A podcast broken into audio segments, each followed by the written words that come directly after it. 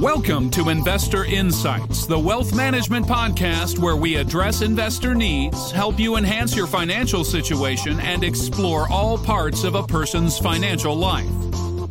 And now, the host of Investor Insights, Mike Williams. Hey there, it's Mike Williams. Welcome back. Thanks for joining us on the podcast today. Today we're going to call it a flat tire. Nothing especially new to report in a lot of big things. Uh, call me a nut, but I never like to see the crowd get as terrified as the masses were in literally every single sentiment indicator and then quickly see that pain leave. Remember, that's kind of like taking a couple of aspirin every time you get mild headaches, and eventually you find over time you got to take like four or five aspirins to make sure that headache goes away. Said another way, we all know what happened to the boy who cried wolf. In essence, we don't want the masses to begin to not fear market setbacks. So rather than ramble on, let's talk about some of the big stuff and then we'll get to that flat tire. Uh, right before the market opened this week, we had the ECB finally committing in a real sense to the QE process. Everybody had anticipated it for weeks. The currency markets had positioned themselves, the European markets were waiting on edge, and Mr. Draghi came out with guns blazing with further steps into the same, quote, no man's land that Bernanke took the United States many years ago. Keep in mind our thoughts on the topic. We went into this woodshed first. When I say we, that's the United States. We went into all those weird things called quantitative easing, QE1, 2, and 3. We had all sorts of government programs, and the Fed came to the rescue of the markets but remember, the Eurozone waited quite a bit of time before they decided to take that leap. Hence, there's still probably a lot more work to do before they exit the clouded horizon that everyone finds themselves in. And by the way, remember this the horizon is always cloudy. It only looks clear when you decide that it looks clear. So here we are with markets kind of pausing. I wouldn't be at all surprised to see some of this consolidation take place for a while. I kind of hope it does, as we've said in a couple of recent podcasts. You want this market to stay down for a bit, and then everybody, of course, is still focused on these quote unquote deflationary pressures. Now, I want to tell you that we sniff a little bit something different, okay? While the entire planet of experts recession callers and doomsday gangs. I like to call them the, the Black Swan Spotters, the BSS team. And yes, there's a reason there's a lot of BS in that acronym. But they all tell us that deflation, deflation, remember, deflation is sure to consume us all. It is imperative that we take a few steps back from the flame to review this bigger picture. Now, I want you to take you back a few years when, quote, inflation was going to consume us all as oil tipped the scales at $140 plus, and QE2 and 3 were still in their infancy, but surely were there to snuff out any value remaining in the dollar. Remember, that was when the dollar was too weak, and QE2 and 3 were going to snuff it out. It's going to be over. China's currency was going to take over the world. You do remember that. If you don't, just go back a couple years and look at the headlines in your archives. At the time, we suggested this quote, Now that the entire planet is telling us that inflation will end our world again, we think we should actually begin to watch out for the real culprit, and that's deflation. End quote.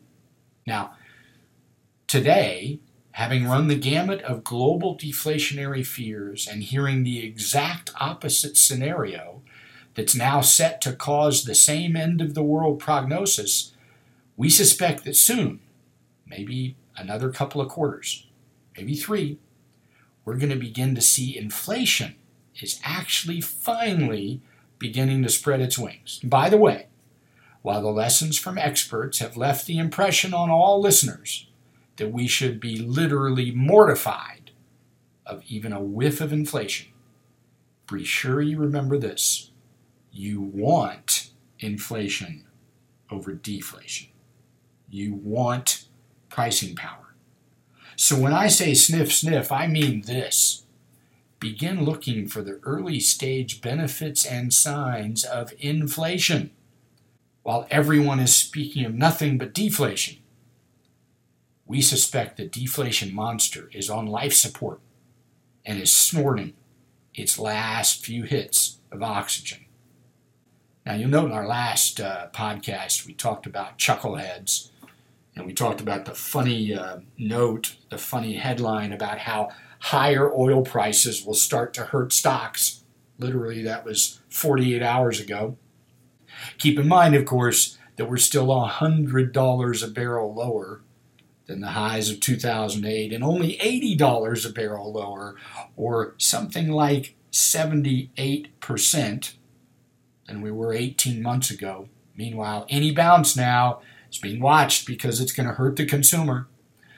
But here it is. Be that as it may, the laughable headline that literally flashed up just hours ago showed us once again, by the way, while the markets were just mildly in the red, it proves to us once more that news always follows prices and it will always sound logical. But here's that headline Indexes all turn red as oil falls. Now, before I get to how funny this is, note that it, quote, fell to $36 and change right before this headline. $36 and change is about 30% higher than oil prices were two weeks ago. So, in the last 48 hours, we have been told that higher oil prices will start to hurt stocks, and we have also been told that lower oil prices will still hurt stocks. Look, don't get caught up in all this garbage, but back to the flat tire for a second. I would not be particularly excited about the pause in stocks. I certainly hope we can get one. Think of it as like the market got a flat tire. Remember, we talked about base camp in the lows of January, how we were kind of at a lunch stop, a base camp along the climb up of a continuous mountain. We'd rested there for months and months. We refilled supplies. We reloaded the pack mules and the jeeps with all our stuff to get on to the next leg up the mountain. That's the way investors have to look at these things. Now, what do we have? A flat tire. They call it resistance in technical terms, but it's it's a pause, a rest. That's okay. There's nothing big about it. I would not mind seeing the markets needing a little more of a rest for the reasons that we've talked about. Let's kind of hope for same, even if it brings us back for a week or two or three. Oddly enough, remember, the longer we take a step back, the better, while the whole world frets over the next monster. Closing out, I want to give you a couple of comments. Let's talk briefly about equity risk premium. I want to tell you what equity risk premium is. It's the spread between what you get for a 10 year what you get if you buy a 10 year treasury bond and what you get if you buy the S&P 500. In other words, the earnings percent on the overall market versus the earnings of a bond, okay? Since bonds are called secure, it's called equity risk premium. Currently, the equity risk premium is about 4.5%. Okay, meaning if you bought the whole market, you get about 4.5% more earnings than if you buy a safe, quote unquote, 10 year treasury bond. now, I want to tell you something about that 4.5% it is nearly identical to the reading from 1978. Now, think about that for a second. It's only a percent lower than 2009 when the world really was feeling like it was collapsing.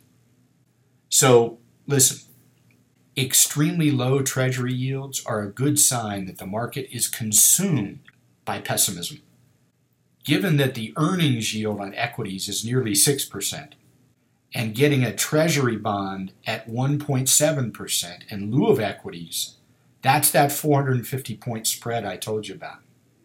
Now, if you think about the fact that that spread shows that fear exists still, and all those ugly stocks that people didn't want to buy just as badly as they didn't want to buy in the late 70s, now they don't want to buy them anymore either. But listen, choosing that 1.7% over 6%, that tells you that the current PE ratio is about 14 or 15, leaving out the damage of energy for a second. Now, the PE of a bond earning 1.7% is 58. So even if the PE of the market equities were a little higher, say 16 or 17, forget the oil collapse. You're going to pick a PE ratio of 58 on treasury bonds? To pay so much for the presumed safety of treasuries is to have truly dismal expectations for economic growth and corporate profits. And all I can say to you is this after 30 years of doing this, you can look at all the other times when people had such dismal views and poor expectations about the future, and every one of them was wrong.